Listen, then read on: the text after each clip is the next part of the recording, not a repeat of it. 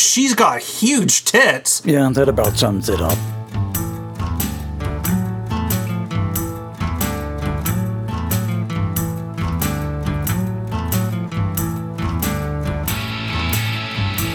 It's July 26, 2023, and this is Rare Encounter, encounter number 155. And changing my kits, I'm Abel Kirby.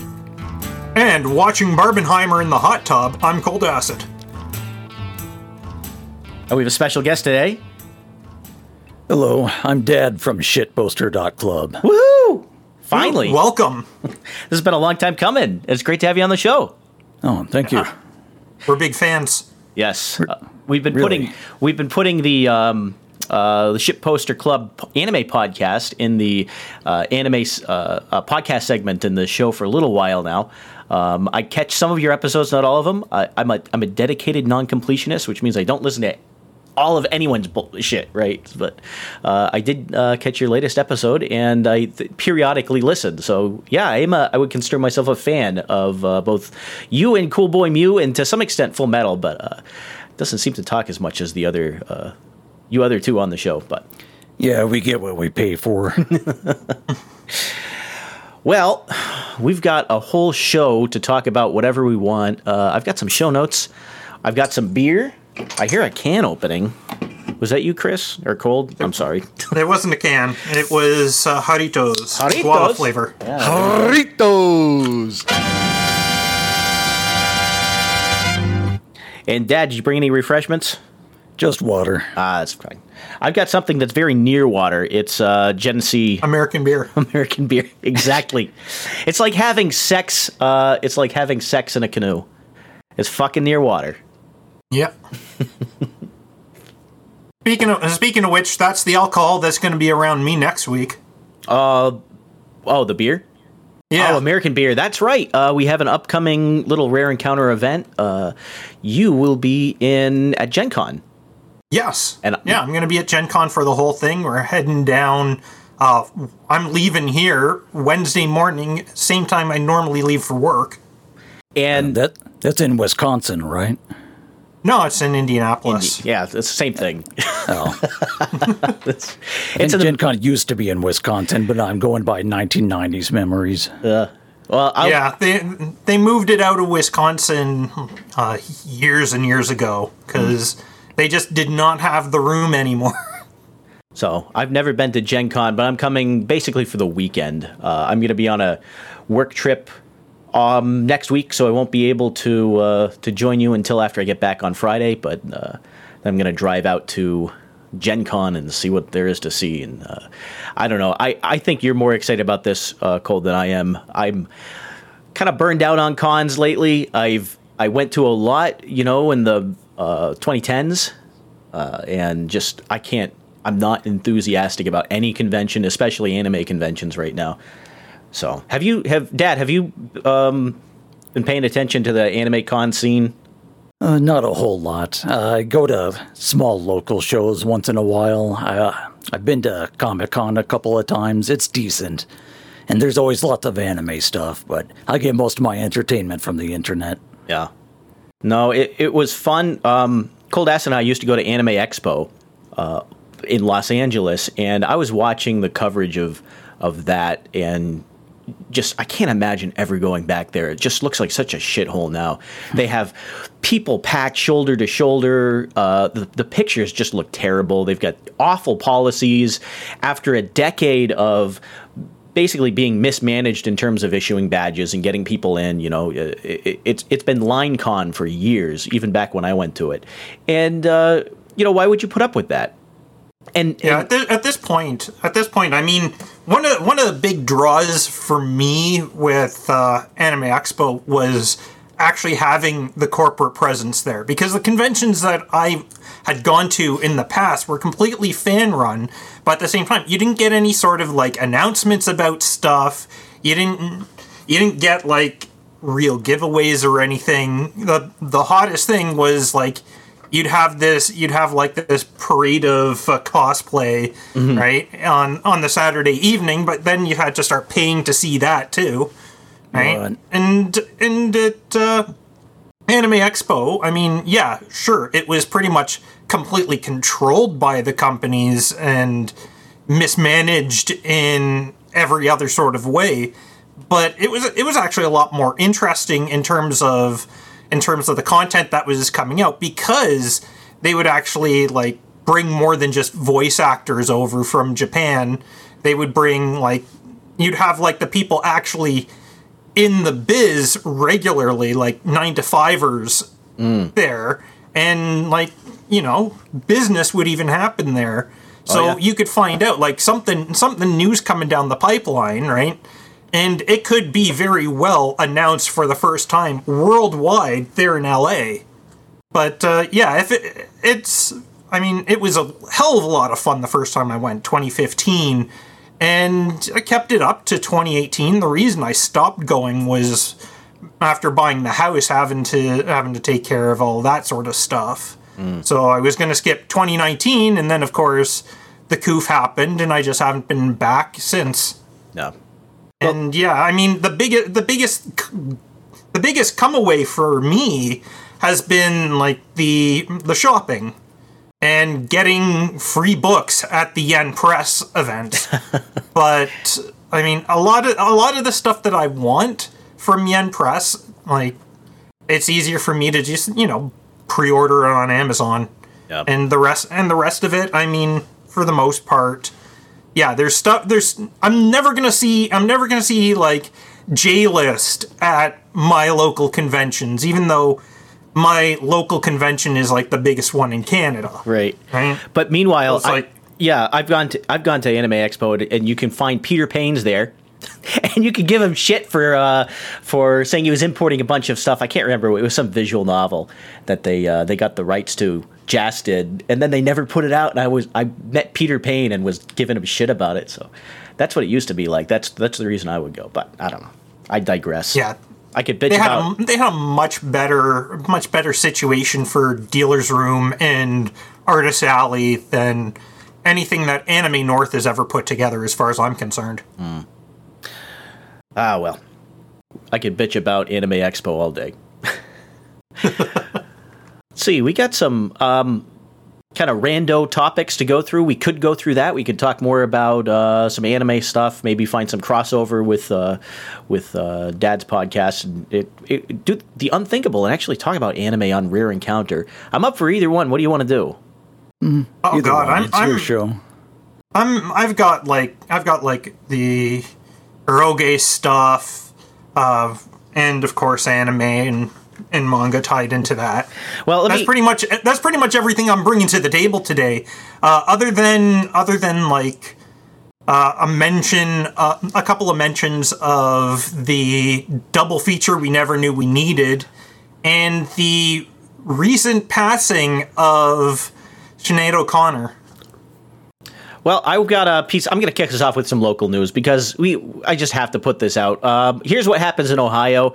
Uh, the according to WTRF Wheeling, which is I guess West Virginia, reporting on Ohio now. They have raccoon with mayonnaise jar on its head leads police on chase in Ohio, and there's uh, CCTV footage of a Nice. yeah this uh, raccoon with a mayonnaise jar on its head running through the streets, and the cops trying to pull the thing off it. So that was my uh, highlight of scrolling through the stupid news feed was uh, this. It'd be nice if that's the most excitement your town is getting that night. Yeah, mayonnaise. We, you know, uh, they they could have covered all the other stuff. I mean, I've seen live PD. I know it goes down, but the um, I, I like the I animal wonder, stories. What I gotta wonder is, I see, I see your link for this story, right through through MSN.com. Why is it in the money section? because that's where the may- mayonnaise is from, right? It's uh, Ma- Was it like a mayo jar full of like banker's drafts or something? well, I don't know. I presume Yeah, that was- the rac- raccoon stealing shit. it's Yeah. it's gotta it's gotta be something related to money. I don't know, but you're right. That is weird. U.S. money. Da, da, da, da, da. Okay, cool. Whatever. It's a waste Maybe of a some story. intern anyway. accidentally put it in the wrong folder. Well, we, we did a segment on here a while ago that I, I wish I'd planned out better, but it was lifestyle, where I just went through white lifestyle sections of rando newspapers all over the world, and uh, just to see what what the flavor was. So I, I kind of wish uh, I kind of wish this was in a lifestyle section because it really explains Ohio better as a lifestyle story than a than a uh, financial story. But uh, I don't know. Anyway, um, I also had a uh, little story I thought was kind of interesting. I pulled this up from Digg, and it was Digg doing an article about an Instagram video, but which is retarded. But uh, I thought it was actually interesting for once. They had a um, a little trick that you can do to find the distribution of, of energy in your microwave, your microwave oven at home, where they uh, and, and basically find where the hot spots and cold spots are with some description of it. So uh, I put that in my notes. I had a cheese as microwave mode finder, and uh, they just laid a bunch of American cheese slices, orange of course, on a plate, and then microwaved it, and you can see which parts burned and which parts never cooked. So. You know, kind of finally found a use for American cheese. it is the meltiest yeah. cheese, though. I have to give it that. It's meltier than, than any of the other cheeses, except maybe there's some Mexican cheeses that melt pretty good too. But looking at looking at the post uh, looking at the post nuke cheese, it kind of makes me think of like a uh, of like kind of like a topo map. Oh yeah, this, actually, yeah.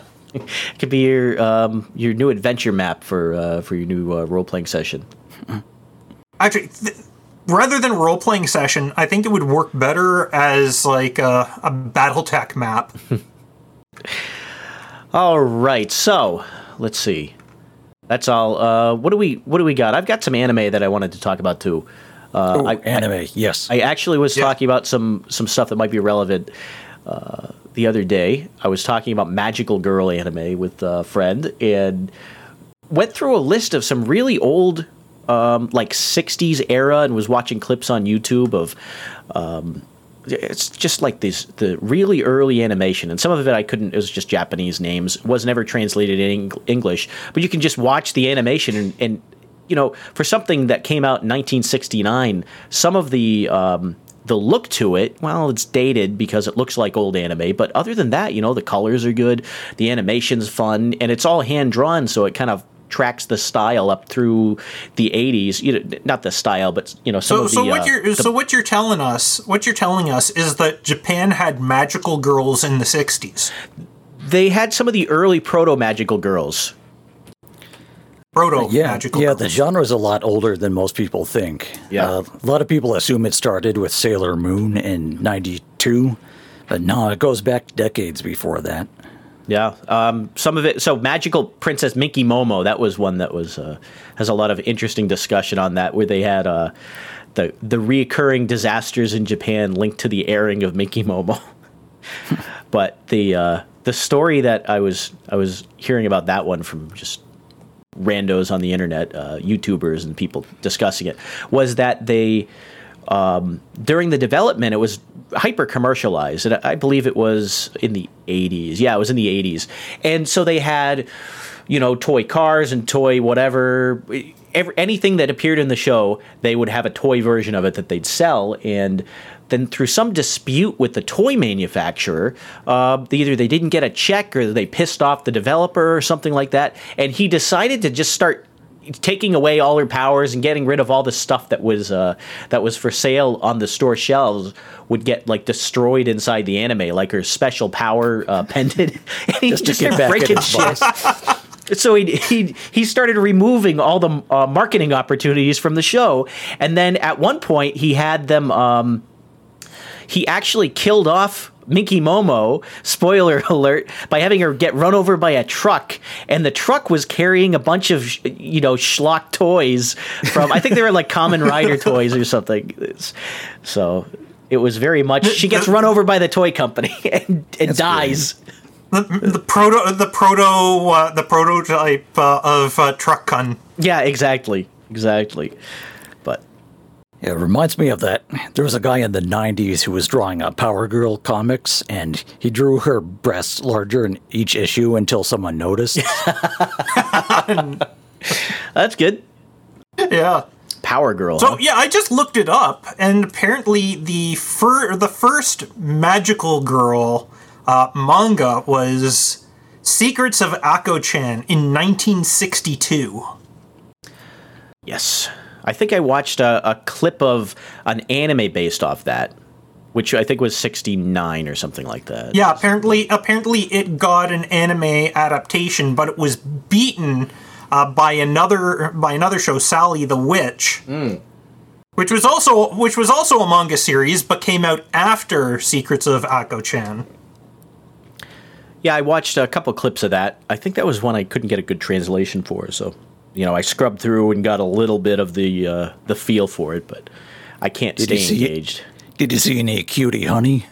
I did actually watch Cutie Honey Flash. Uh, at least some part of it. I, I I got just what I could find on YouTube. I think it was the intro and a couple clips of, of things. I, I didn't watch a whole episode, but Because the magical girl genre needed more violence and nudity. I thought it was great. The just I, I was watching it and they had like all these graphics from and it was the 70s when that came out and they have like this skull that comes up on the screen in the intro and I'm looking at it and say that looks just like the skull in the Scooby Doo intro. And there's a lot of commonality. Like you you watch um, the Cutie Honey opening and then go watch the Scooby Doo thing and you see, wait a minute, this is kind of like the same. Uh, it's not the same show or anything, but it's like you can see how they're they're um, they're of of the same type, you know. Is the monster of the week? Does the monster of the week turn out to be somebody in disguise each week each time? No, but I'm just talking about the thematically. Um, you've got like the hooded figures with the now they have machine guns or whatever in, in Cutie Honey, but in uh, Scooby Doo, you know, you had this um, walking suit of armor and all these kind of weird characters would just show up in montage. The same kind of stuff happens in Cutie Honey uh, in the intro. It's pretty interesting. But I I had heard of Cutie Honey the first time. I think Gainax did a remake of it at some point. yeah, about once a decade they put out a new series of it. Well, Gainax made a remake at the time when I was a huge Gainax fanboy, so that would uh, that's how it came to my attention. Anything they made, I, I became aware of, I guess. Hmm. If I remember right, I think it was Gainax, but uh, I could be mistaken. Sometimes I just get these things wrong. Yeah, Anyway, no idea. I, uh, I I also remember watching. Let's see, I never watched a lot of Sailor Moon, but I remember being on TV. Watched a Card Captor Sakura every every day before like karate practice, and I think it was on because I I was doing you know as a kid getting shuttled around, and we had it was that, and then I think on another channel they had Jackie Chan Adventures. Excellent show. Uh, the which was a cartoon starring Jackie Chan as a cartoon. Now I never I never watched uh, I never watched that, but I did used to watch Inuyasha in the early 2000s on YTV. even even I knew that was uh, I don't know. I, I I could not bring myself to watch that when I was on TV. Well, I, I have watched it, and well, my first anime and manga were both Ranma One Half. Oh boy. So I like Rumiko Takahashi's stuff a lot, but you know, Inuyasha, it started off okay, but it had way too much filler. Yeah, it it, it ran too long. Hon- honestly, I mean, I enjoyed reading Ranma One Half, but even that felt like it ran like at least a half dozen volumes longer than it should have. I agree. It, it's a consistent problem she has. Yeah. Now, now Maison Ikoku didn't feel like it ran too long. Uh, it like it wasn't overly long like uh, like Ranma One Half or Inuyasha. But, but one of the things that bothered me is like I started collecting the the uh, manga tankobons, right? The, well, the the translated ones, and of course they back when I was first collecting them, that was when the art would be mirrored, right? So the spine would always be on the left hand side, you'd have the art mirrored. And it turned out that the original English translations, they were actually dropping chapters through uh, throughout. So like there would be like an average of a chapter dropped each volume. Oh, they just didn't care what the readers thought. They just felt like, eh, we can probably we can probably get away with not bothering with this chapter and nobody'll notice. Yeah, well, with uh, that anime Samurai Pizza Cats. Oh they brought it- yes. Oh God. when they brought that to the States, they didn't have any translations. They just, really, they just told the the, the people in America to just come up with something. Yep. I love kids that. watching this won't care, and we didn't. Yeah, I love that show when it was on. I uh, What's that one you keep pointing out where they just like didn't give a damn and they just did their own thing with it? oh, you're probably thinking of Ghost Stories.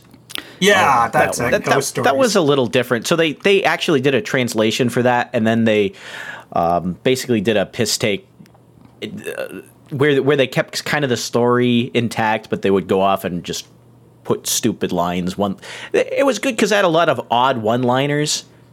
yeah. And if you're a fan of just the stupid one-liners and the snarky, uh, the snarky catty stuff, then uh, it's a good time. But it, it wears on you if you try and watch it for for more than uh, I, I would say after an hour, ninety minutes, it's like you're done. You don't want to, you never want to hear. You you want to go watch something serious. At least that's how I feel about it. Yeah, on YouTube, you can find the best of ghost stories compilations, like 10, 15 minutes worth. Yeah. Yeah, Abel have Kirby's the- brought a fair fair number of clips from it for for playing during episodes as well. Oh, the insulting and offensive jokes, I hope. Oh yeah. Let's see. I got. Of uh, course. I think I can play some of these. Let's see if I got one of these. Oh, I guess I have to open the fader if I want to have it play. There we go. You're such a bitch. What did you say? I have an itch. Yeah, we used to have stuff like that. We had. uh But pedophiles and Muslims stole it. Oh, that was from the internet. The internet was a blessing from the Lord Jesus to spread the word of God throughout the world. But pedophiles and Muslims stole it and used its holy power to seduce children like yourself into sin. Get out! Not get out, get saved. Yeah, exactly. It's just stuff like that. It's just great. It's it's fun, but uh, after a while, it kind of wears you out. All right, everybody, it's 4:30. School is finally over. Time to go home, load up that bong, and watch Pokemon. Yeah, a couple years ago, me and Mew watched the whole series, and he didn't get all the jokes about American pop culture and politicians because he's a leaf. So I was explaining stuff Yeah. to him in the chat. That's right. You're a fellow Canadian Wrangler. you know the Oy pain. you know the vey, eh? challenge. Yeah, sometimes he says Zed, and I have to correct him. yeah. Well, I mean, I say Zed as well because, I'm, but at least, at least, at least I understand English perfectly well. We we've had another French Canadian on the show uh, a few times early on, and yeah, there there's definitely a disconnect when when speaking English with somebody from Quebec, and and I mean, I won't hold it against Mew, especially since he's been the one who's done a good job of plying me with various uh, games of dubious character lately. Yeah, I think we should get to some of these uh, before we get too far. I do have to get the that one clip w- when we had Matt on uh, his maps. My maps! There we go. The famous, famous cartographer's cry. yeah. So, what kind of games you been playing? What are, what's this cool boy Mew cold acid uh, debauchery going on? Like, do you hang out with each other? Well, we we started we started like swapping uh, things that showed up in in like the discovery queue for us that happened to be hentai games, right? So there there's ones that he'd played and said like I should play. There's ones that I'd seen or I played and I said Okay. I told him to do that. So do you- this was all going on during the summer sale, right? Is this with you know cam or no cam? No cam. Christ. What I'll just what sort of question is that? Well, I don't know. I just want to know. I gotta paint a picture for the audience. Oh god, the, Yeah, one of the hentai The audience games. doesn't need that picture painted. One of the games uh, Mew was talking about, it was labeled as hentai, but it's not actually. It was uh, Black Dream. yeah, yeah. I was playing that. I was playing that, and yeah, I'm like, yeah, this this protagonist, she's got huge tits. Cool. Uh, when am I ever going to get to see them uncovered? Never. Never. Decent rhythm game, though. Yeah, it was. Uh, it was pretty good. Um, little. Eventually, a little quicker than I could. I could handle normally. I had to. I had to train. What? Was, uh, I, I had to train. I had to train my thumb for the D-pad Oh, to okay. to be able to hit the directions properly. Well, my D-pad's just It- fine. I don't need to trade for it. I didn't know that's what I was It- training for. Now, if if I was playing it on a DDR pad, it might have been a little easier because Oh, this I've, is the- I've had I've had quite a bit of practice with uh, with that. But yeah, it's like you move around. It it was made in RPG Maker. You move around. But instead of having like your regular sort of fights, what it does is it shows you a bunch of directions you have to push on the D-pad, right? For when you're for when you're in combat instead, and you've got to do that without making any sort of mistakes to do an attack or defend against uh, your opponent's attacks. Yeah, that about sums it up. And yes, the protagonist has massive tits, Yeah, bigger than her head. bigger than her. as head. it should be. I've been, I've played a couple of these games uh, over the a, a lot of visual novels mostly, uh, including eroge, but some of these they like what they feel like is kind of cheap, uh, really lowbrow things. I I don't know. It, it seems like there's too many of them, too many with the same kind of art style, and I've I've never been able to be interested in them. It's Yeah, there is there is there is definitely a a Chinese porn game shovelware issue on Steam. Yeah, and I remember back in the day you couldn't even put that on. Uh, we were, I remember when um, Jast was trying to figure out, you know, if they could even put a single visual novel on Steam. They were having trouble getting, I think, Steins Gate on there, and they were doing stuff like they were going to ESRB to get ratings for games because they thought it would help them get on Steam. Like they were, they were, they were doing ridiculous shit like that that you just would never do today. Um, like, thankfully, one of the things that these um, that uh that that's being at, at least worn out is the ESRB rating system because that was always retarded. Yeah, I Consider, remember. considering considering that what you had to do was send like footage of the game being played, right? Like the pe- the people the people doing the rating don't even don't even bother like actually trying the game themselves, so they don't have any real context with it or anything. All they do is essentially watch an undubbed let's play right and Right. they and they base they base the rating off of what they see in the video and that's why when something when something like like when it was discovered you could uh, remove the remove the uh, panty textures off of characters in uh, Oblivion and Skyrim, right? And remember, there was a whole there was a whole thing with Oblivion where they found where like it turned out that if you could remove you could remove the underwear textures, and then you would see like you would see like bare breasts and cunt and ass and and they had to re they re-rated the game to to M for mature because of that. Yeah, Oh, just like hot coffee and Grand I was Theft gonna Auto. say GTA Yeah. Three, right? Yeah, no, that was San Andreas. Wasn't San it? Andreas. Okay, I remember when that came out. I remember it being really stupid, even even at the time.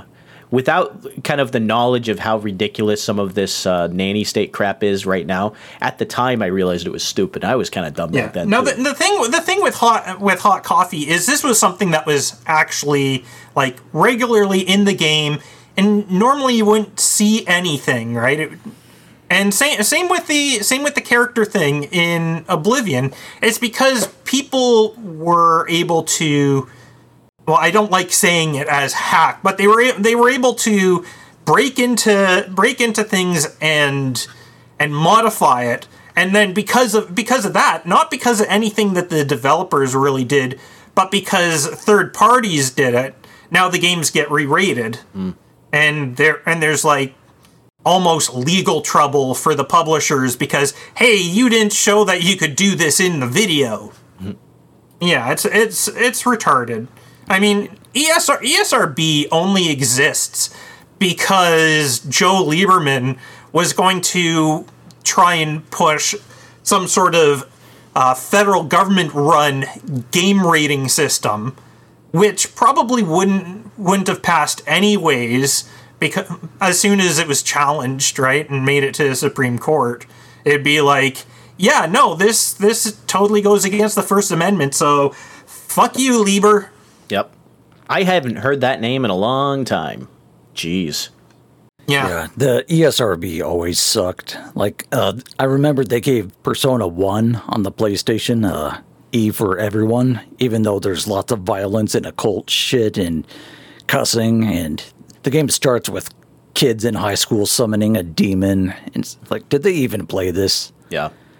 I remember. Yeah, no, they they never they never play the games. They just rely on what the what the publisher sends them. Yeah. I remember. Which is uh, which is half the reason it's broken. StarCraft was one that I was always suspicious of because that that got a T rating, and you had people exploding and blood and guts all over the place.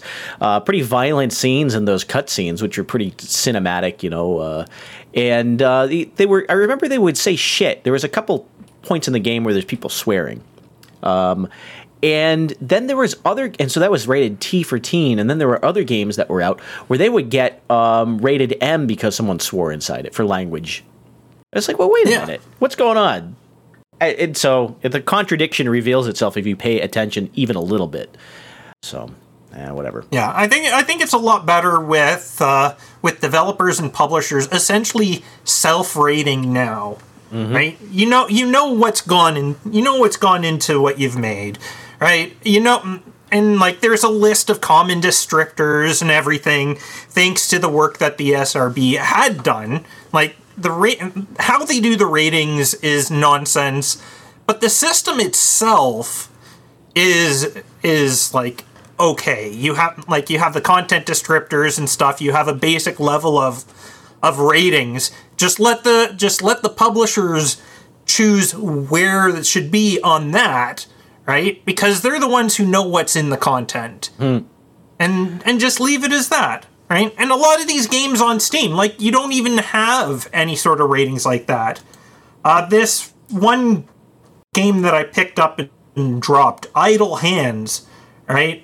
Like there's no there's no ESRB rating on that. It's marked as like 18 plus in Steam. Mm-hmm. Now the reason I dropped it is because it's all it's all Chinese voiced and there's no option to to change that. You can't you like there's not even a volume knob for voice separate from other audio. And it's like, yeah, this is just this is just grating on me. Hmm. And so I was like, yeah, I'm not gonna I'm not gonna bother playing this anymore. Even if Yeah, it is yeah. a, even if it is a game where where I get to raise and a former a former teen idol into a porn star. In fact, into a cam girl at that. Oh man, the Princess. What was it? Princess Trainer was that the original one? Princess Razor. Princess Princess Maker, Maker. Princess from Maker. Gainax. Princess. Yeah, that's right. From Gainax. You know, there was a there was a game similar to that that was Western. Uh, I think it was a Western developed game. It was called The Queen is Dead that came out, and I actually bought that one. And it was a similar kind of concept. the The game uh, you played as kind of this guy, and you're you're you have the the princess can be coronated to become the queen. Her parents died, but you can't be coronated ex- until after like uh, six months or something. And so you So have I can't I can't find that, but but the Smiths come up. the I think it was Long Live the Queen or something to that effect. And it had a um just this every everything that you did killed her. And it was fantastic. It was like you try and grind on, um, you know, your, your first playthrough. She gets a, uh, she's really dumb, right? So she ends up like agreeing to marry a prince from some other country and starting a war because she didn't know that accepting a necklace was, you know, uh, a, a customary symbol of something or other. And so you get a bad end because you, you she ends up getting taken away and killed in something. And then so you go, okay, I'm going to put her in school all the time, and then the next thing you know, is she slips down the stairs and dies because you didn't because you didn't give her dancing lessons.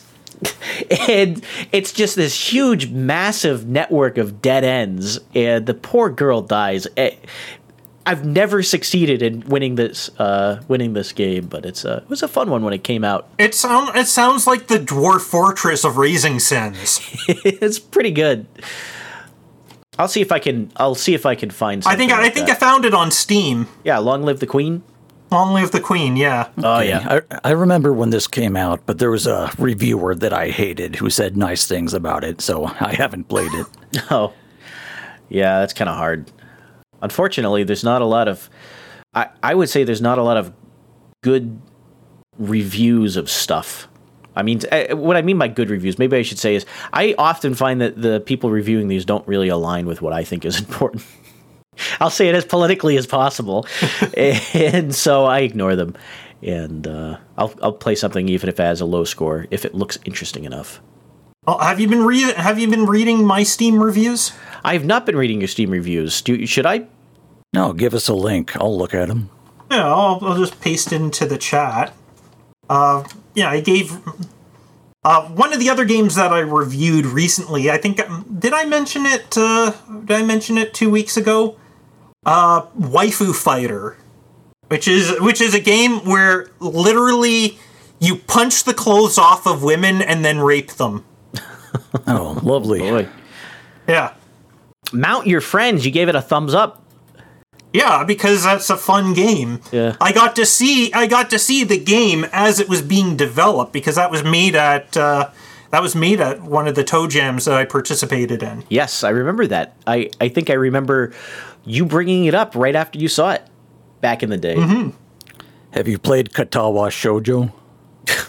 Have I played Katawa? Shojo? Oh, Shoujo? dude, we yeah, we got stories about that. yeah. I've met some of the devs. Um, and nice. Yeah, I've had beer with a few. Of them. We used to hang out a with on IRC with them. Yeah, back in the day, man. Some of them have passed away. Like on episode two of Rare Encounter, we found out Ride had, had died. He did he did some of the art for Katawa Shoujo, and uh, he was working a lot. I was a fan of him even after he he was working with Christine Love, which is a I never had a problem with her, but um, she there was a series of like Korean themed games where he did the art for her. So I was kind of following him, and I always kind of liked the guy. But um, Yeah. I was Yeah. I commissioned him for respects. I commissioned him for art as well in the past. So Yeah, we've we've had a. I, I wouldn't say that we're relationship with with with these people. But I, I- it, it, we've been in the same circle as some of them uh, in the past. Yeah, I mean, yeah. I, I would I would chat with some with some of the artists at uh, Anime Expo because they normally have a couple of tables in the artist alley, like uh, We and Doom. Oh yeah. Yeah, So what's uh what about Katawa Shoujo? I, I've, I've to answer your question. Yeah, I've played it. Um, uh, back when it came out, I played the the demo. I think I was in the thread on 4chan um, when uh, the the game was first being discussed, and they were pitching actually making it because it came from a um, like a gag at the end of a manga about a fake Yeah. a fake game that they said, oh, if this game exists, this character would totally play it, and uh, they actually. I remember the early discussions about it, and then it fell off my map, and then it came back when that Act One came back came out. I said, "Oh shit, someone actually did it." So so I heard about that at the at the time those discussions were going on on 4chan because one of the one of the guys who used to be on the KS dev team until everybody got sick of him and kicked him off uh, was one of one of my fellow anime club execs when I went to the anime club at University of Toronto back in the day. So of course he, he he was telling me about this. Oh yeah, we're gonna make this amazing visual novel uh, based on based on this uh, like one page out of a manga, and it's gonna it's gonna be great. And uh, apparently, like what the other said is like he would hype shit, but he wouldn't actually ever do anything. yeah, typical. Which sound which sounds about which sounds about right based on uh, based on what I knew about him in real life. So yeah, I, d- I don't blame any of them for for giving him the boot. So what do you think, Dad? Uh, lay it on me. What do you think of Katawa Shoujo? I like it a lot. It's the only visual novel I've really gotten into. Oh, really? Yeah. I've played others, but never for more than an hour or so. But Katawa Shoujo was just clearly a cut above the rest. It was, and uh, it popped a lot of cherries, I think, and and it was like, um, I'm trying to remember the quote. It was about the Velvet Underground, where, where everyone who listened to, everyone who bought the album went on to make a make a rock band. Yeah, I Yeah. heard that You said know- about Velvet Underground, And- even though their music sucked. And so we had when when Katawa Shoujo came out, there was just a bunch of people who looked at that and said, "Holy shit, I can make a visual novel." And the just the duds that were coming out and the projects that were started and never finished in that. Come like, on, the man. year. There were there were there were loads and loads of uh, OELVN duds before Katawa Shoujo came out. Pretty much, pretty much what it did was was make the make make the style like visual novels uh, more visible in the gaming community in general and raised the bar for those who were already creating English language VNs Yeah, back, and so we started 20 we started seeing we started seeing more that actually like you know had decent art instead of instead of looking like uh, something RO7 would have drawn after like a 48 hour uh, bender right and and decent and decent writing for a change Dad, what were you gonna say? Well, back in 2016, me and Moon, the admin of shitposter.club, we were thinking about making our own visual novel. So he, he told me to uh, get a copy of Ren'Py and uh, make a short visual novel you can beat in under five minutes using stolen graphics and music. So I did, uh, filled it with toilet humor and, and insulting jokes. But uh, nothing really ever came of it after that. I've I've done a couple. Um, I've got some credits as a composer, writer, as actually part of a co- commercial game once, so that was kind of fun. And the uh, we did developer, a couple we did that jam and you did a couple others Oh right? yeah, I did a cut. Yeah, the uh, there was a game that uh, the one thing I really really liked was we had this. It's a terrible title, but it was called Our Lost World Beneath the Skies, and it, it was I think a compromise on the title, but we had even as a VNDB entry. I'll I'll put that in. Um, I worked on the scenario. I managed the music staff. Um, I did not compose all the music. I composed some of it, but I, I kind of helped usher the uh, the sound into the game, and uh, it was a really good time. Like it was one of those where you know you're. It feels like being a, a kid, you know, a teenager or something like that, hanging out with your friends and coming up with like the, this great idea for this movie and everyone's on board and just how awesome it would be and, and, and figuring out how the whole thing would play out. And, and, you know, that was kind of what it felt like, you know, being a kid again, doing that shit when we were writing it and planning out the fight scenes and planning out all this crazy shit that was going to happen and what's going on, you know, and the backstories of everyone. And then when it came to actually making it, we got like the first two uh, the first two scenes in. I think we we probably got I don't know ten or twenty minutes of gameplay, maybe a little more than that. Oh, shit. But Yeah. it was so like we hit eleven thousand words for the game, and we didn't even get through what I think what I consider to be like the prologue. We didn't even get to the the beginning of the story before we ran out of time. So, but we did. We even did voice acting. We had a, a whole cast too, which is kind of fun, and a whole other nightmare. Jeez. The uh, I keep I keep getting reminded that I need to that at some point I need to pull out all the stuff that I had done originally for Painter Story. yeah. What kind of game were you and Moon uh, working on, Dad? Uh, it was just Wait, a wait, vis- just- visual novel. It was ju- so it was just that you that was the only thing you were gonna do. Well, it was that for starters, and we thought if we enjoyed it, maybe we could expand into some real games. Like for a, a long time, he's had this idea of uh, making a clone of uh, Snow Brothers. Yeah, you know, it's the game where you play a snowman and you throw snowballs at monsters and push them around Okay. to clear the room. I've never Well, heard of he- this. Oh, it's an old arcade game.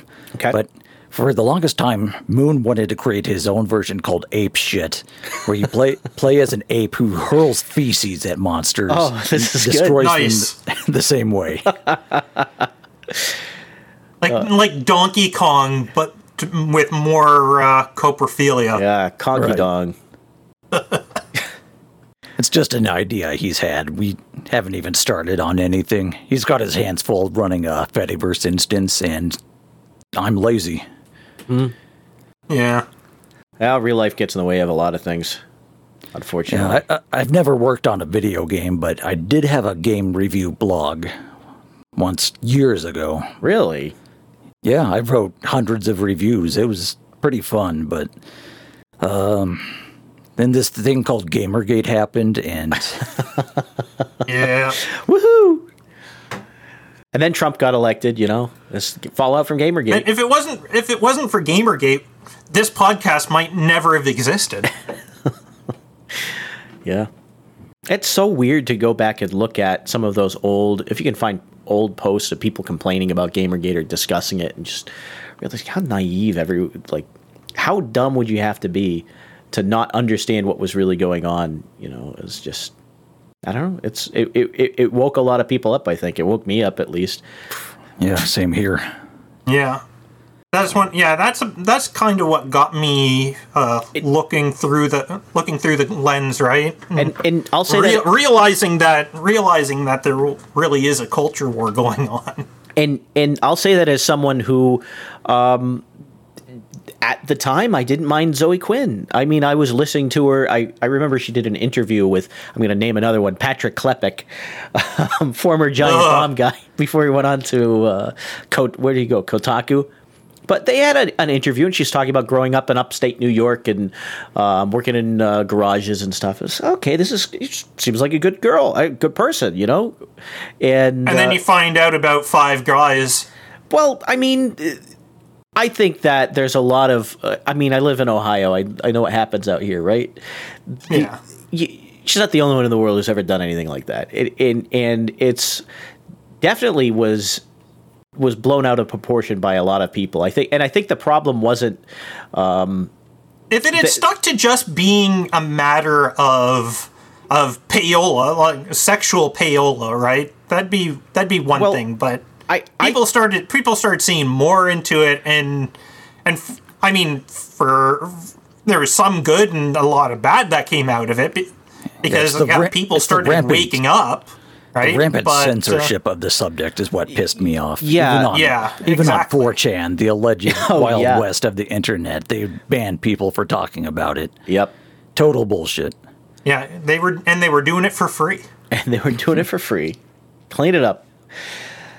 No, it's uh it's just a weird world the way these things get connected. And then you know, I never met her or anything, but I feel like i- i- if you played Six Degrees or what is it, Three Degrees of Kevin Bacon or something like that, it's like eh, we're not that far apart. I know someone who Yeah, knows someone who I'm- knows someone, right? So Yeah, I know people in the I, I, gaming I industry. knew I knew Christine Love uh, in person, and I'm I've got one degree between me and John Carmack. John Carmack, that's nice. That's a good one. be Yeah. upon him. Yeah. And he got out of I remember when he went to Facebook and I thought that was the weirdest career move ever. And then he It left wasn't Facebook. so much that he went to Facebook. He went to he went to Oculus, which had been bought by Facebook. Yeah, okay. But then he stuck so he left that though. Um, you have to remember he moved off from the Oculus projects into I don't know, the back room at Facebook. I don't know what else he did there, but he left that project and stayed at Facebook for a while. It was a weird, yeah, it was a weird news story because he wasn't working on VR. He he gave that up to someone else and then was uh and then was uh doing something. I don't know. Maybe he was sitting back collecting his check. Could be. I mean, Hope he wasn't spying on people's private messages. I don't think he'd be. I don't think he'd be interested in people's private messages. Oh well. We've got um what else do we want to talk about? I, we have I- I magical mean, girls. wanna- we I have wanted to visual bring up. I wanted to bring up uh, some some more uh, eroge history stuff. Oh sure. Actually, Go yeah. for it. So I mean, I I mentioned in the past, like you know, talked about soft porn adventure from uh, Sierra back when they were just On-Line Systems, and the the infamous hot tub, right? Hot tub. Yeah. Yeah. Uh, can you reiterate the story of the hot tub? Uh, I vaguely remembered it, and and I feel like I didn't get a good good handle that- on it last that's time. so so there's Williams there's two different pic. yeah there's two different stories about the about the Sierra hot tub. The fir- the first and the first one is that to advertise soft porn adventure, uh, the the founders uh like the founders of Sierra uh, got two two of their female employees to pose topless inside the hot tub. The third woman there is the wife of and co-founder for for the company, right? And so they're all they're all topless. Tits are about water level, so it's so it's tantalizing without actually showing anything, right? But the other thing is they actually had like uh, company hot tub parties there in in the hot tub of the of the owner's house, naked hot tub parties, and Yeah. and there were there were rumors about those. Yeah, I And read Ken I- Williams's book he put out a few years ago, and yeah, he talks about the sex and cocaine that was happening there. Yeah. so yeah, there's that. But uh, the thing is, like, soft, uh, softcore, uh, yeah, soft porn adventure was like the first English uh, ero game, but it wasn't the first overall. There, Koei was actually founded. Uh, when Koei was actually founded, their first titles were not like Nobunaga's uh, ambition or or like romance of the three kingdoms. Their first titles were hentai games. And they didn't get into the other stuff until like a couple years into the company. And even they weren't the first. There were other hentai games being made uh, the year before in 1981 in japan yeah, uh, Enix, the people who made Dragon Quest, they made loli porn games in the early '80s. yeah that doesn't that. surprise me at all Oh boy. Dragon Meanwhile- Quest though. Yeah. Meanwhile, sorry. when when visual novels uh, started becoming a big thing, and like the hentai games of the late '80s, early '90s, right? The the 16-bit era beginning in Japan.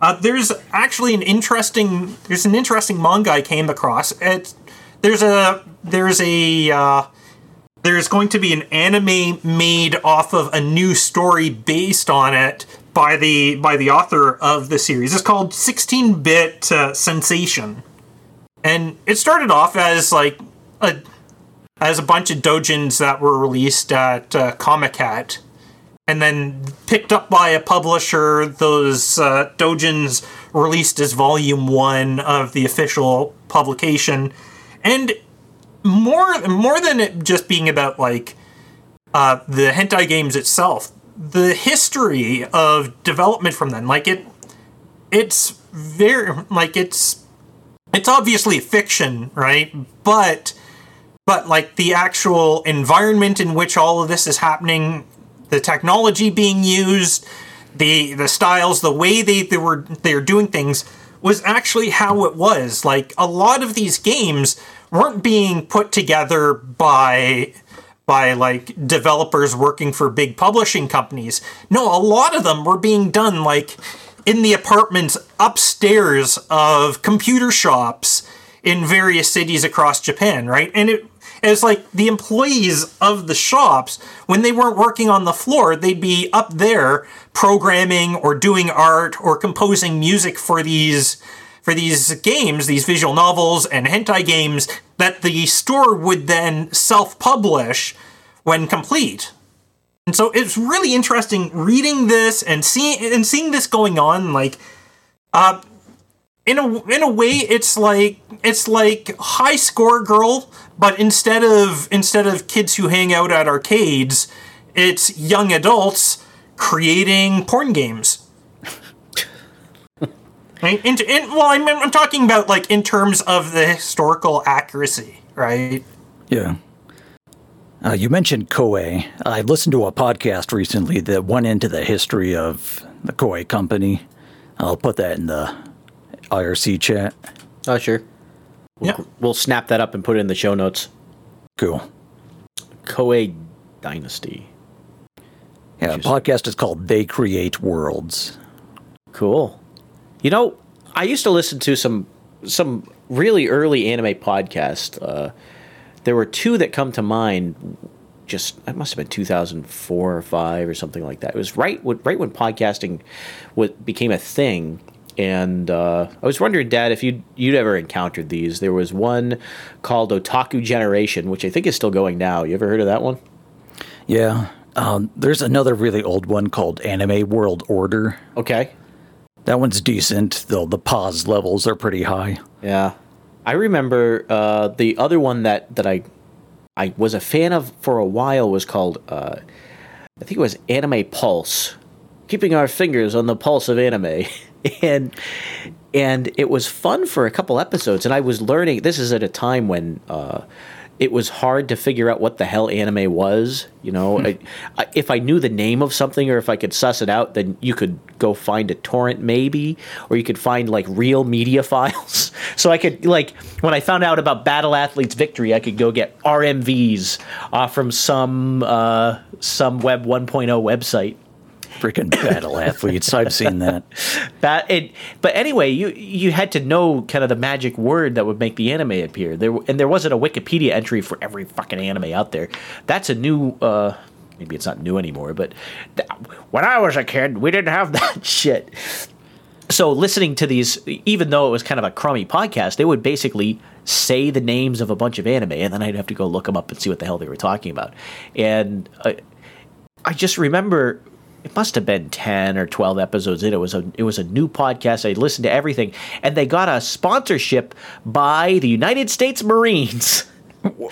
And, and so this was back when they were they still did the few the proud the marines you know those kinds of commercials before they had look here's a United di- States Weeb Corps. here's a here's a uh, a diabetic in a wheelchair the marines you know it seems like the, what they want to do now.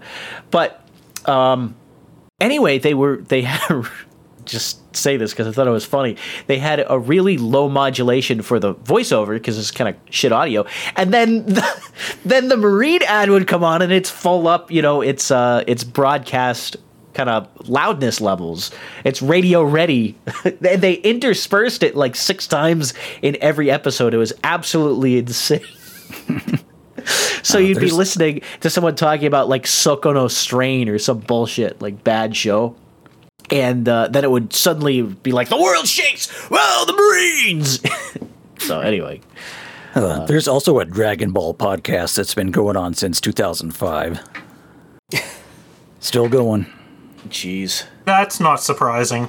Uh, the the uh, Dragon Ball fans, as I've known them, are pretty obsessive about it. Yes, I'm one of them. I uh, I I I was a casual Dragon Ball fan. Uh, Dragon Ball, Dragon Ball Z. If it was on TV, I would watch it. I also, uh, when I when COVID hit, I was living in a hotel in Maryland, and I watched a lot of Dragon Ball and drank a lot of whiskey. Uh, so, because there was nothing else to do, and it was on. So, anyway, uh, oh shit, I forgot the reason I wanted to bring up Otaku Generation. Um, I keep wanting to plug this. It was one time they had Moot from 4chan on as a guest back before back when he was like 16 or 17 and Yeah. he, he came on with a pseudonym like he went by rob and uh and it was just a great interview if you want to hear him um uh, kind of talk about it, what's interesting about that interview is because you listen to him candidly explain how 4chan got started and all these these things and then later on there was some publicity like he ended up in an interview in time magazine i think and and uh, later on you know has been interviewed by buku other people but it's really interesting you can watch the see the contrast between what he said uh, kind of anonymously of what was going on with 4chan because he describes, you know, the, the impetus for the site was I wanted to, I was in my parents' basement basically, and I, I, I was spending all my time going out looking for porn. What if I could just have other people upload porn to me? And uh, it was a funny guy, and uh, it was spoiling Fate Stay Night on the show too. It's also also a fun Yeah, the, thing to do. the way I heard it, he was a frequent user of the Something Awful forums, and he didn't like the way their moderators ran things. So he started his own website to talk about anime with everyone- blackjack and hookers. Every everyone misses. Um, was it Raspberry Heaven? Was the was the IRC connection Uh, I don't after know. the Azumanga Daioh uh, ending theme? I think that was one of the where some of that discussion. And I I was not in the Raspberry Heaven chat room when that came down, but I was on uh, a couple couple IRC chats. I was like a kid. I was like I was a teenager. I'll say that. Um, I won't say how young of a teenager I was, but yeah, it's just like Gamergate. It's like the history gets distorted. Go read the Wikipedia article for what 4chan, how it got started. And it's like it's wait a minute, it's just wrong. It's just actually wrong, and people believe it. So whatever. Yeah, shame for display. it's and, and and it's totally lost to history because there's only a couple. I mean, there's plenty of people who know. You know, it, it was a famous website like overnight uh, in the in the anime community. Uh, but uh, you know, it's just yeah, I, I w- once briefly considered writing a book about Gamergate as it was happening, but no, I decided against it. I'd had enough grief in my life. yeah. Well, we've got some boostergrams that people sent in while we were talking. Um, I'd like to read through these. We got we got quick. one from before the show as well. Aha! Just so, just so you know. All right, so let me do uh, boostergrams and podcast, and then uh, maybe we can do some quick wrap up, cold, if uh, Dad, if that's okay with you. Sure. All right. Um, so before the show, oh, I see what you're talking about. Thir- yeah. Yeah. Um, one three three seven. We got a leet boost from SirVo, who says testes. That That was, is all. that was before the show started. Yeah. Um, that actually makes him our exec producer because he was the only one who got in before the show started. Yeah, all the big money came in yeah. during the show. We had uh, 8880 8888 sats from Carolyn, uh, who says, Yeah. Been to Fan Expo in Toronto around 2009. It was more like LineCon, as I never got in. I like the costumes. Well, thanks, Carolyn. Yeah, that's always been a problem with Fan Expo is that if you if you aren't a vendor there, it's practically impossible to to get in if you didn't like buy your tickets in advance. Oh. And yeah, I mean because they always say, yeah, we will we will sell at the door as well, but the queue for that is just ridiculous. And then for everything practically everything inside, you have to pay extra as well. They're uh, from when they were first run, like it was just completely run for the money. And there was a lot there was a lot of hate towards the uh, towards the group that was running it uh, called Hobbystar, and they eventually got bought by uh, Wizard, like the the comic book magazine company, Oh. and with the idea of turning uh, Fan Expo into like Wizard World Toronto. And that didn't pan out. Oh, shoot. I remember Wizard Magazine, like pre internet, it it was your only source for comic book info. I've got a, uh, I've got two more boostergrams to get through, and one just came in a second ago. I, I want to definitely get to that one. We got another one three three seven leet boost from this time from anonymous. Just saying, second. Well, thank you, anonymous. I think I know who that anonymous is. I think it was SirVo. It was me. No, it wasn't SirVo. Oh, really? no. No, it was. I thought it was C Dubs. Oh, it could be.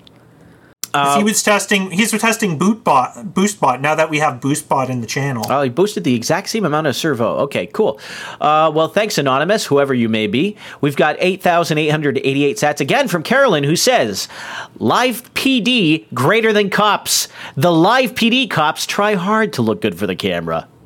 I guess I think cop- that means. I think that means that cops would actually is actually the better because if the if the cops don't like try and like stage themselves up for the camera and they just like do things as they are, it's a lot more. You know, it's a lot more real. I think that, um, and I've noticed this too about live PD versus cops. When you go to live PD, everyone has a fly haircut. Every cop who's driving around, you know, he's cruising around. He's got the cameraman and the uh, shotgun, you know, uh, filming him. They always have like they got a haircut, you know, that morning or something like that. They, uh, Yeah, it's, I think they it's, like, literally, totally. they literally like dress super sharp for that show. And cops, you get like the schlubby fat guy chasing a guy without a shirt, you know, huffing, and then or catching the guy who's huffing paint, you know, and uh, keeping him from falling. down. Well, we don't handcuff him because if he fell over, uh, then you know he just hit his head. So, but uh, I I like some of those shows. They're uh, um, when they get kind of borderline exploitation, there's a part of me that doesn't like it, and then there's a part of me that really likes it more. So it's uh, definitely something I enjoy. but you you can see it too. I mean, they I've seen live PD. I've seen them harass people who didn't do shit, and uh, I I I think there is. We've dipped into politics a little bit on here, but I think if you are serious about uh, police reform, there's a lot of people like me out there who who have no love for kind of the bullshit um, that gets foisted on us by uh, ticket quotas and and uh, power tripping cops, you know. And so there's there's a possibility of um, some of these activist groups co-opting people like me, but they don't even want to court us, right? They just want to get uh, libtards. They want people Yeah. to change their icon on social media behind them. You know, they're not interested in doing anything useful. Anyway, okay, I digress. I shouldn't talk about politics on the show. We got one last one that just uh, that just came in like a couple of minutes ago from Boobury uh, for the amount of thirty three thousand three hundred thirty three sats. That's a lot of sats. and yeah there's no there's no actual message but there's an image a link to an image uh, rare encounter in the style of the esrb uh, stamps yes, and yes, I'm we are rated er for rare encounter And by the way, this is becoming the title, uh, the uh, what is it called? The cover art for this episode. the cover art for this episode I oh, am, nice I am saving that right now as a Yeah. P- as a PNG. Post that in the IRC. I want to see it. I'll, I'll uh, send it to you. There you go. Rare encounter, rated RE Nice. for retards everywhere. yeah Oh, there is. well the way that- the way i that game podcast at least there is that game company Rare that made Donkey Kong Country and stuff. Yeah, and they made the first uh, M-rated game for Super uh, Nintendo for 64. the n64 Perfect dark. and then they got bought by microsoft yeah. Yeah. Yep. Oh well. And Conker's Bad for a Day. They also made that one. yeah And uh, what else did they make? They didn't make the Vikings uh, game. goldeneye 007 GoldenEye 007. perfect yeah. dark Did they make uh, Rock and Roll Racing or something? Uh, that was Blizzard. Uh, No, don't know. Blizzard. Yeah, there's Blizzard. They make Lost Vikings. Blizzard was Lost Vikings too. yeah, love Lost Vikings. And, and now Blizzard's going to be part of Microsoft too. God, wow, that's terrible. How long till Microsoft gets bought out by Disney? I think I think I think for the size of them, Microsoft and Disney would actually have to merge rather than one by the other. Yeah, I think the the the there's some joke here about Bill Bill Gates has to fight the mouse. Two mice enter, one mouse leaves. Okay. um, so thanks to Boobery for boosting a shitload of sats to us and giving us this great cover. I'm going to put that on the episode art when we produce it. And of course, Carolyn for double boosting SirVo and Anonymous. Uh, your uh, your support is greatly appreciated. And we like reading uh, anyone who wants to send us a boostergram during the show. We'll read it during the show. Uh, really, any amount. We have no standards here. This is Rare Encounter. Uh, you can find out if you're listening live. Uh, we have a website, rareencounter.net. You can go check the, that out. We have a link to the chat room, old episodes, all the stuff that you want to know about us. Um, we also have a little podcast rundown I like to do. I'm not sure why, but we, we, we have this tradition where I just read the most recent episode titles of other podcasts. Uh, I think it gets us a little cross promotion. People just like to hear their names said on someone else's show. So here we go Hog Story uh, podcast by uh, Carolyn and Fletcher.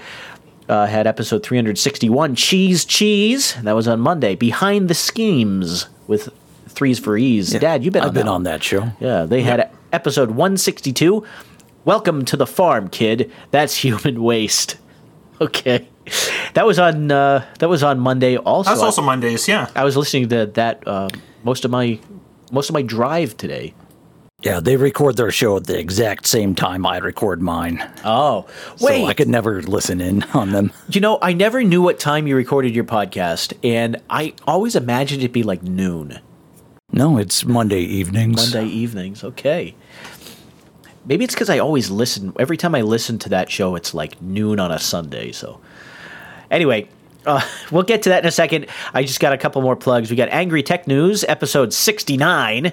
Captain Predictable. That's uh, Angry Tech News by Ryan Bemrose. Also, he's the uh, program director for the No Agenda stream who lets us also simulcast. So we have our own Rare Encounter um, uh, Icecast stream, and we also jump on the No Agenda stream every Wednesday at 7 p.m. Eastern uh, to broadcast there. He also does a show, Grumpy Old Bens, with a guy named uh, uh, uh, uh, Darren O'Neill. Darren O'Neill. Wow. I kept saying, I wanted to say Ryan Bemrose. Like three Ryan. Bemrose and Ryan Bemrose and Grumpy Old Ben's. Hey, Grumpy Old Now, Bens. now he had he had a bit of a hot take today. Uh, today's episode, bacon dispenser. Yes. I was, I was listening to it uh, while they were doing it live, and a lot of the episode was turned over to this recent uh, Fediverse discussion about about like the CSAM uh, hash lists, right? And so so like uh, there there's this there's this hit piece that came out of Stanford uh, just recently about uh, about child porn on the on the Fedi and how like it's a horrible place because we don't have the we don't have anything for filtering it out.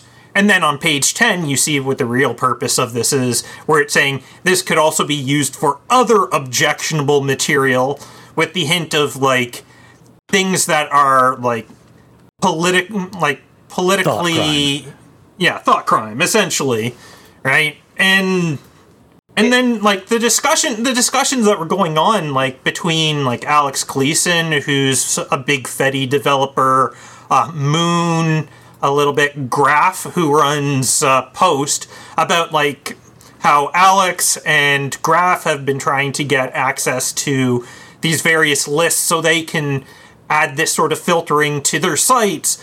Uh, Graph was trying to deal with the NCMEC, I think it's called, in the United States, and they wouldn't provide service, uh, even though they provide their service through cloud uh, through Cloudflare. That would that would automatically do it because Graph is Canadian, uh, even though the site itself and everything about it is in the states. And then there's the other one, uh, the IWF in Britain.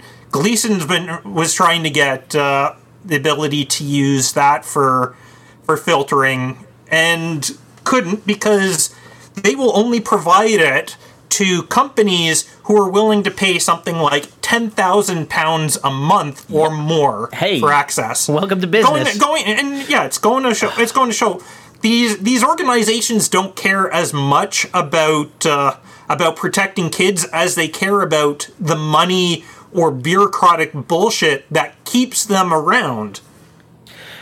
Yeah, it's. Uh, I mean, it's a tale told a thousand times. I know. I, I even said it. I even said it today on uh, on one of my posts that as soon as you introduce bureaucracy to deal with a problem, you've ensured the problem will never go away. Yeah. There's a there's a deep sociological uh, study of this that uh, that I, I produced a whole episode for for doing with um, Dean Reiner on his show some years ago, and I don't think we ever really made it. We never really did it, but it's last lost to the annals. But I had uh, some some.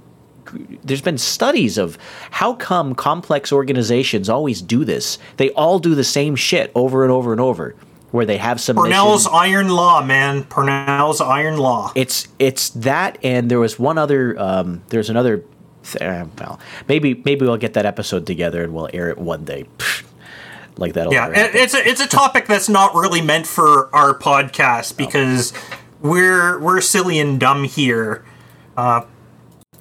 Yep and uh, speaking of let's see i don't want to say Uh, speaking Akira of Kurosawa made a movie about how horrible bureaucracy is.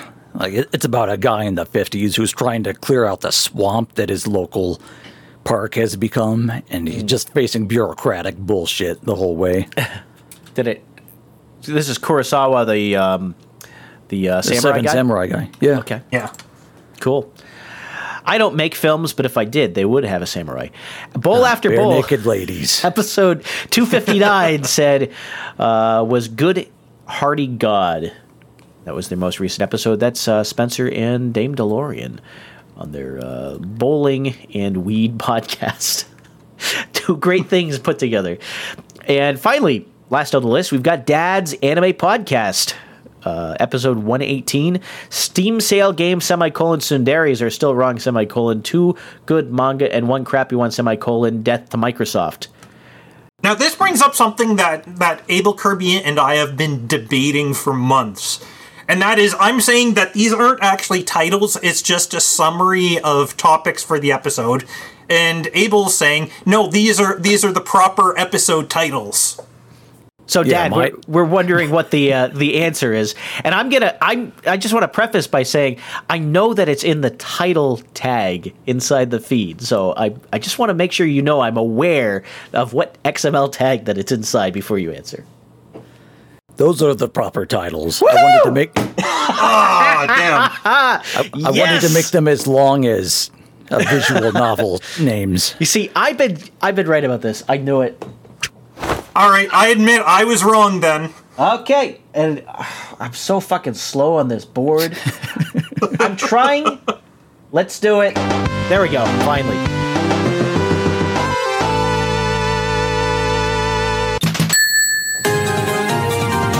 All right, that's the final, the final blow.